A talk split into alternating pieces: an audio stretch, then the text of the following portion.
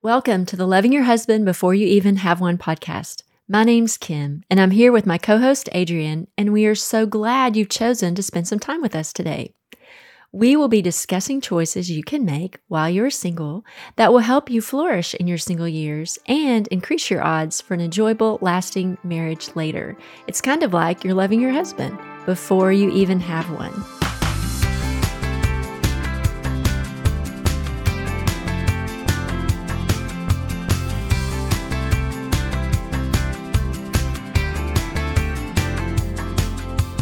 Adrian, I'm excited about today's topic. Are you?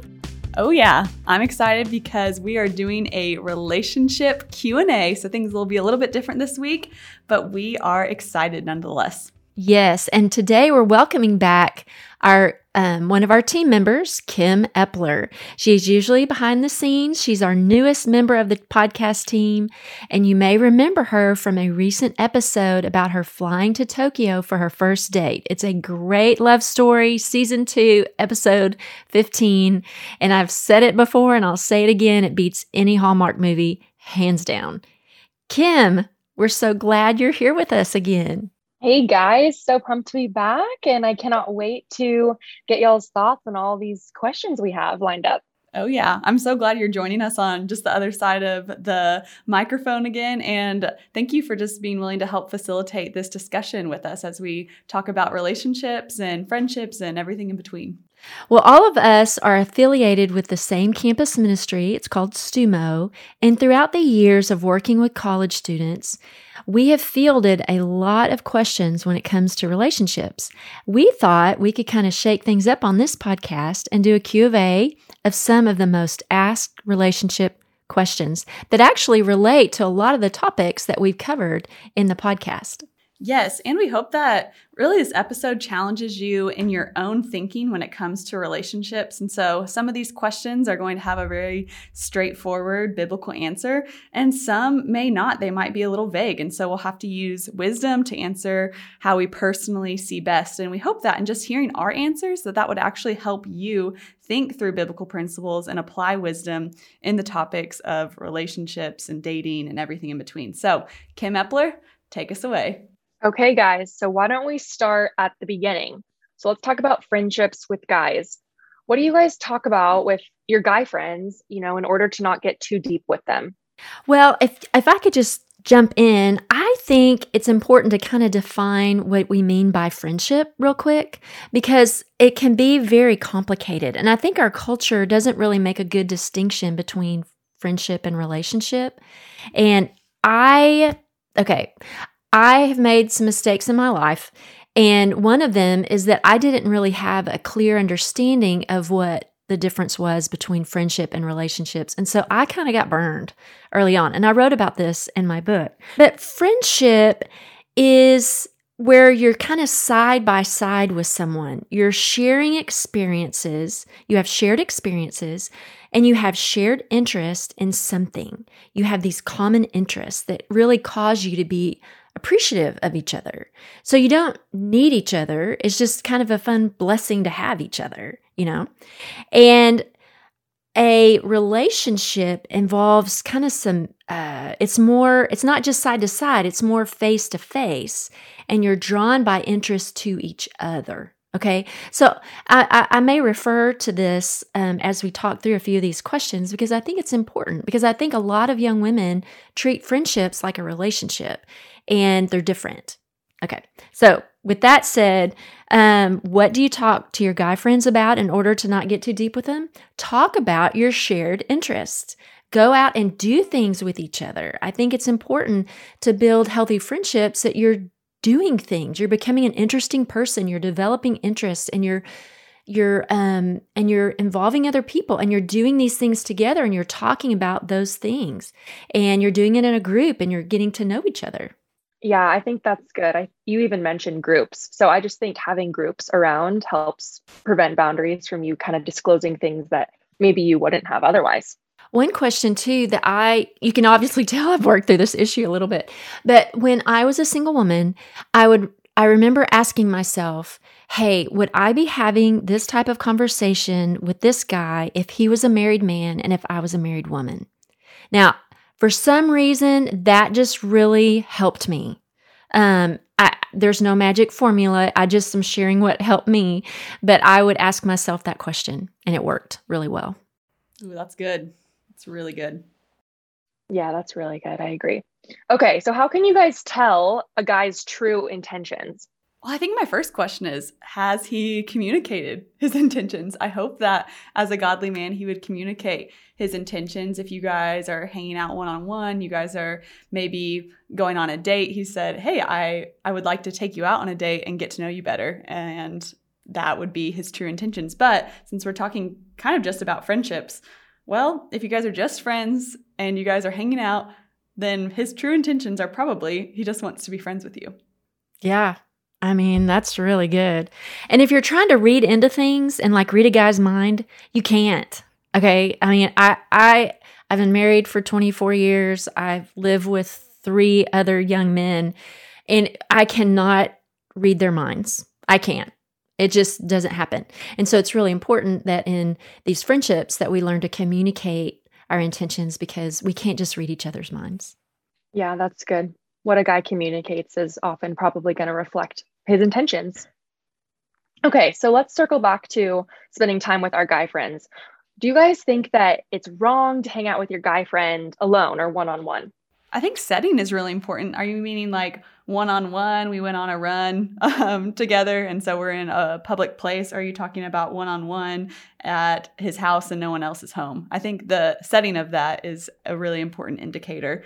And so I would personally advise against hanging out with a guy friend alone if you guys are in the just friend stage, because that can get confusing with the question we asked about earlier. It makes you start to wonder what are his intentions if he hasn't communicated them. So I would err more on the just the side of clarity and say, hey, don't hang out one on one with a guy friend unless he asks you out on a date. Yeah.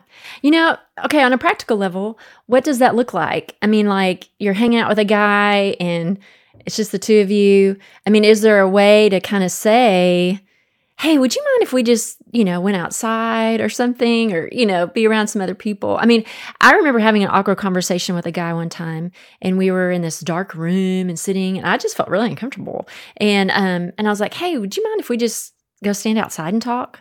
I'd feel a little bit more comfortable. And it was just, it wasn't a big deal. You know, we just did that. You know, if you want to hang out with a guy friend alone, you might be asking yourself, why do you want to hang out with him alone? Um, it may be more than just a friendship. And in that case, you know, you can respond accordingly. Okay, that was really good, Kim. So let's transition to talking about breakups. So let's say a guy asks you out, you go on a date, or you're just not really feeling it. You want to say no, you want to let him down easy, but you don't want to be mean. How do you turn him down without hurting his feelings? Okay, so before we answer this question, can I just say a few things? Give the guy a chance. You know, girls say, guys don't ask us out. Guys don't ask us out.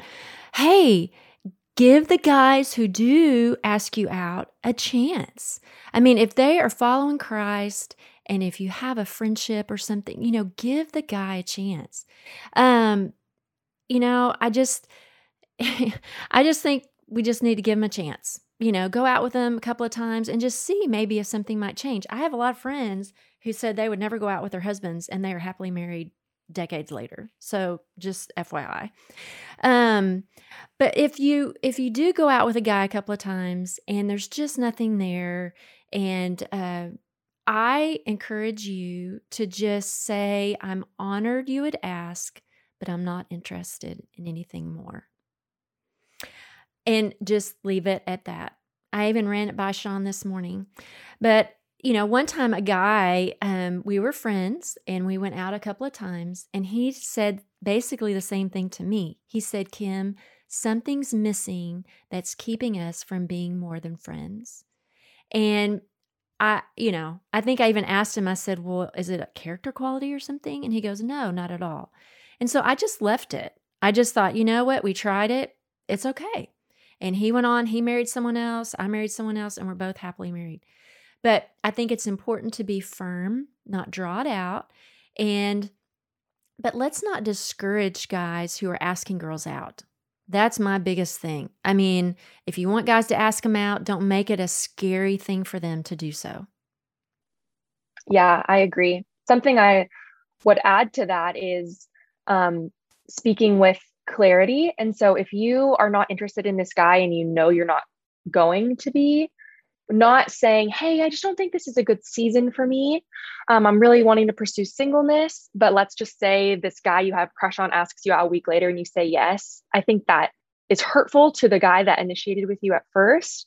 And it kind of reflects poorly on you that you're a little wishy washy. And so, um, not leaving things open ended, like Kim said, if you are not interested in being clear with them.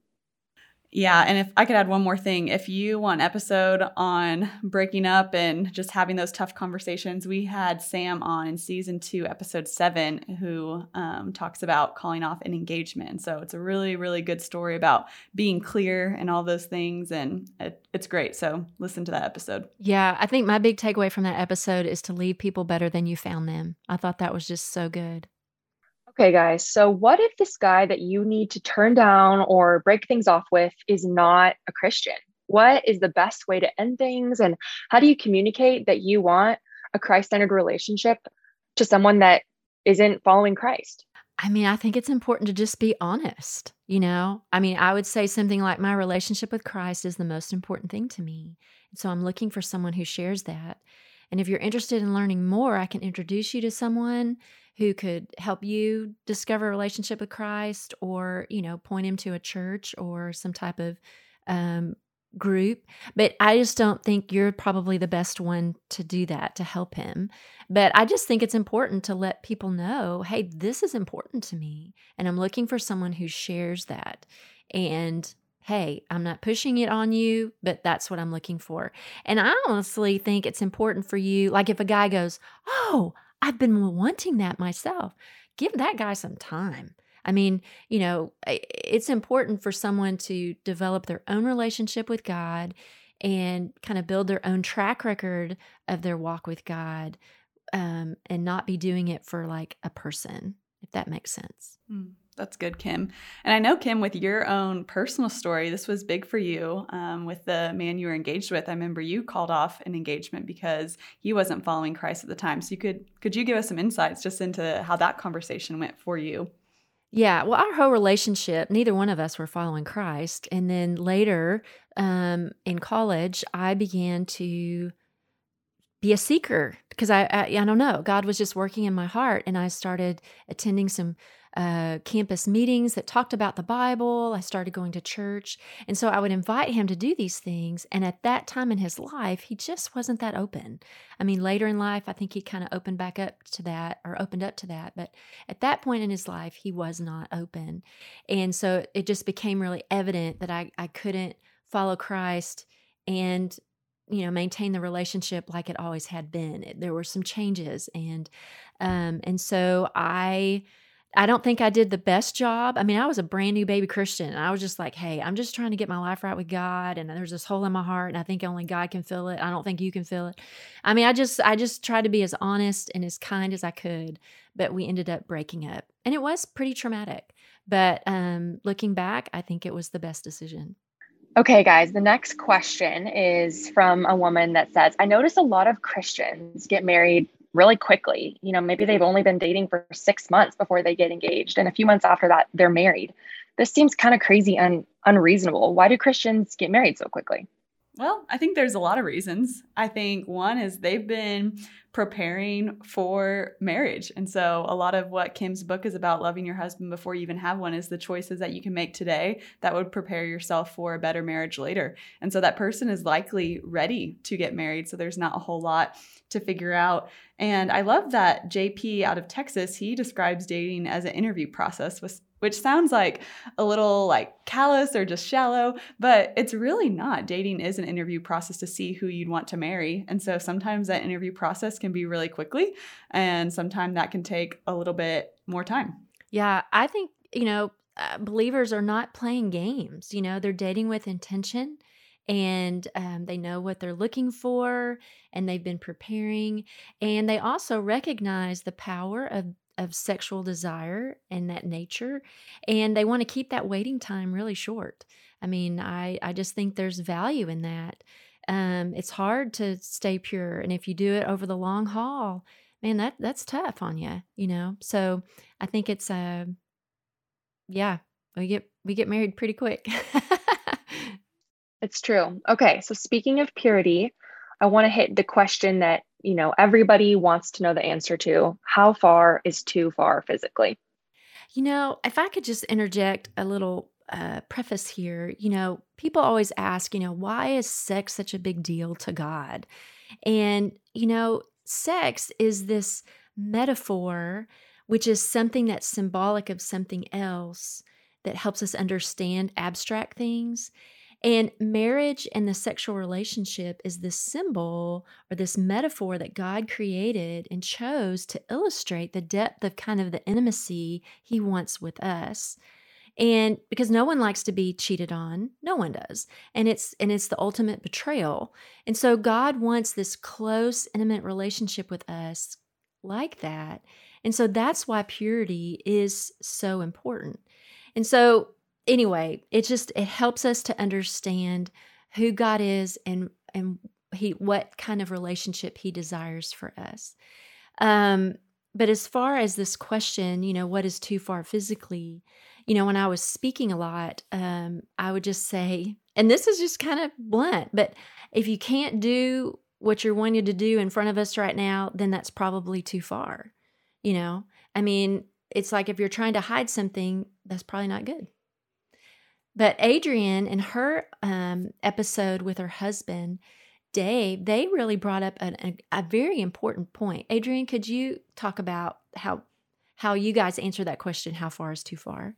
Yeah, we talked. I mean, this might get a little PG 13, but we talked about just your body's response to sex and how your body will start preparing and lubricating itself for intercourse. And so that is a natural thing that your body produces. That is a really good thing. And so when you start to feel your body speed up, and a female has a different response than a male, but nonetheless, there's still a response, that's a very good indicator that you are moving towards sex. And so that is obviously, as we're um, Christians, we're trying to honor God. Like sex is saved for marriage, and so if that that type of um, speeding up is coming in just the dating process or in the engaged process, you guys need to pump the brakes. First Thessalonians 4 is so clear. It says, It is God's will that you should be sanctified, that you should avoid sexual immorality, that each of you should learn to control his own body in a way that is holy and honorable not in passionate lust like the heathen who don't know God, and that in this matter no one should wrong his brother or take advantage of him. The Lord will punish men for all such sins as we have already told you and warned you. For God did not call us to be impure, but to live a holy life. And as a believer in Christ, we have to wrestle with this scripture, and it is just very clear God's desire for us is not sexual immorality. And uh, so, anyway, I just thought I'd throw that scripture out there because that's one of the foundations of why we do a lot of the things that we do. Yeah. And something that I would just add is a lot of people will say, well, dating's not in the Bible. How am I supposed to know? you know how to how to act in this way in this area but the reality is is purity is in the bible our sexual boundaries and god's design for sexuality are explicitly stated and so even though maybe dating isn't super clear um, God did give us these boundaries that we can follow through with. So, okay, so let's say you've gone too far physically in the relationship you're currently in. How do you backtrack? Is that even possible? How do you start honoring God in that relationship? Boy, that's just a great question. And I think all of us are dealing with some kind of sexual brokenness of one kind or another. I mean, it's not like, Please don't feel like you're the only one. We've all dealt with this. Everyone has. But I think it's important for you to really think through what do you really want and why do you want that? And what does he really want? And wh- why does he want that? You know, because couples can backtrack, but you have to make some significant changes and set up some safeguards. It's beautiful that God created this um, you know, when he wanted a husband and a wife to become one, he allowed this sexual uh, process and all the chemicals involved to really make people bond. And so, you know, if you have started that bonding process, it's it's hard to kind of backtrack, but it can be done. But you both have to be committed to do that. Um, I think you're going to need to honor each other and show respect for each other by establishing boundaries and and to limit the time alone and also to get accountability and to really communicate and talk through what you're going to do different. And if over time there's no changes and you can't handle it, then you need to really decide do I want to, you know, just go with whatever I'm feeling at the moment, or do I really want to make a big change to follow God and do things the way He wants me to? I know a couple that has done this and I just really respect them a ton. They were impure and then really started following Christ and were like, hey, we've got to like change that aspect of our relationship and they still wanted to date and all of those things. And so they decided that they were never going to be alone together at all. And so they set a very firm boundary of doing that because they know that what them being alone always led to. And so they made a really firm boundary to always date in a public place. And I really respect them for that because that is really, really difficult to do when you've already crossed those boundaries when the hormones and everything has been released to bond you that they had to take some radical steps so that they could honor Christ in their relationship. Okay, so speaking of boundaries, how would you guys handle a situation where you and the person you're dating maybe disagree on a boundary? So, like, for example, kissing before marriage. Let's say only one of you has a conviction to wait to kiss, but the other, it doesn't bother them. How would you navigate that? Well, I I think this is a great opportunity for you to demonstrate respect and honor for each other. I think you should defer to the one who has the boundary that maybe you don't feel like is needed. I think that's important. There are going to be a lot of opportunities in marriage where you're going to have you're going to get to do this because you're not going to always agree on everything. And uh, and I think we need to show honor and respect to each other by um, you know by listening to each other. And it's like if something is causing someone to uh, uh, cross in their mind, that make it sin for them, um, I think it's important that we honor that. Yeah, always erring on the side of like respecting the person that has the conviction. I love that. Mm-hmm. Okay, so I want to add if any of you listeners have any more questions on boundaries, Adrienne and her husband Dave did a podcast um, in season two, episode five, all about boundaries. So definitely check that out if you have it's any really more good. questions. It's really good. Yeah, it's so great.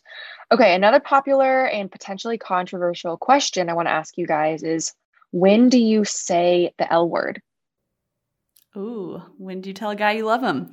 Yeah, that is a controversial one. I have Christian friends that would disagree on this, and I think that's okay. But I can tell you something that we did personally as I was studying just what God's definition of love is. And that love really is a commitment, it's a choice, it's an active decision. It's not just a feeling. And I think a lot of the time in culture, we define love as a feeling of how you feel about something or just the emotions you get when you eat those really delicious tacos. You're like, I love tacos. Um, like that type of stuff is how we use the word love. You don't say, I'm committing to love this taco, whether it tastes good or not. Like we just don't use that type of language for the word love anymore. And so for me, I made a personal decision that I did not want to say that until I was engaged to somebody and Dave had made the actual same decision. So that wasn't anything that we said to one another um, while we were dating, or it really didn't happen until we were engaged, where he made a choice to say, Adrian, I love you. I want to marry you. Um, yeah, you know, we did kind of the same thing. And there are Christian couples that will do it differently, you know. I mean, there's no um, you know, command in the Bible that says you can't say you love each other. Um, but it I know for us, when when I knew that Sean said I love you, I knew the question was going to come next and he said, "Will you marry me?" And so I that just really protected us because we just it changed the game. All of a sudden, we moved from we're friends and dating, but now we're committing to each other and we're going to move forward towards marriage together. And so it just it protected my heart, his heart, and uh, and so it worked really well for us. Yeah, I love that. I will say that for Matt and I, we um, followed suit. We actually waited as well. And something I will say that was really special when we were dating is it. I mean, I was in love with Matt months before we were engaged and I wanted to tell him I mean, it was literally like I had to bite my tongue every time we were together. I just wanted to tell him and scream it. But knowing that we wanted to save that and reserve that for once we were engaged and knew we were going to be together for life, it forced us to learn how to communicate our feelings and our emotions outside of just this blanket word love. And I got to, you know, learn how to tell Matt, like, hey, I just really admire this part of your character, or this really means so much to me when you treat me this way, you know, and I mean, I can go on and on and on. And that just blessed us in our marriage too, because I feel like our communication skills were just set up to thrive because and that even goes for purity boundaries too i would say um, because you know we weren't just making out all the time we were learning how to really communicate and get to know each other deeply and so that was a blessing of um, choosing to reserve those things okay so I know on season one, episode 14, you guys did an episode on modesty. So, in regards to that, what does modesty look like in marriage? Does anything change? Is it the exact same? How should we navigate that? Ooh, well, modesty is a command to all women so, whether you're married or single or 18 years old or 78 years old, it still applies to everyone. We're all God reflectors, which is what Brent was saying in that episode, and our appearance should point others to Christ. And so I may be wondering is this question like maybe asking about like in the privacy of your home or in the bedroom? And if modesty is defined as appropriateness, then as a married woman, you should feel the freedom to wear anything or nothing in the privacy of your home. And that's something that you and your spouse can talk about. I really love that. Okay, so let's talk about our pasts. So, for you guys, how did you guys navigate talking about your pasts with your husband? You know, Sean and I took a very vague stance on our past. Uh, we had a conversation before we were married um, and we actually asked for each other's forgiveness, but we were not specific. And that's really worked well for us. You know, we just both knew that we had made mistakes in the area of um, just sexual stuff in the past. And, uh, but we just left it very vague. And, you know, if an issue came up, and there are times that, you know, that more things need to be discussed, but it's, you can always share more but you can't really retract things that you say. And I the vagueness thing has really worked for us cuz I don't have anything pictured in my mind and when I meet old girlfriends or, you know, different things, I, I I'm not I'm not picturing things in my mind. And that's just I'm a visual person and that's just been really important for me. And that's worked well. But Adrian, do you have anything to add? Yeah, I would say we also took a vague route, but I see a lot of people just even in the dating phase, they ask this question because they're like, this is how I want to build intimacy with the person I'm dating. I just want to like vent and tell them everything about my life, and I want to hear everything about his life and just feel like that he entrusted something to me that he hasn't told anyone else to. And so, if that is like the desire feeling that you're having of why you want to share about your pastor, that's why you want to hear about his past, that is a desire that is meant for marriage of building intimacy there and so I would just caution you to put that on pause. I would um, share that you should err on the side of vagueness. And then once you are married, if you guys do need to talk about certain things in more specifics, that you guys um, could do that just in the lens of some help and some wise counsel around you to help benefit your marriage and build intimacy.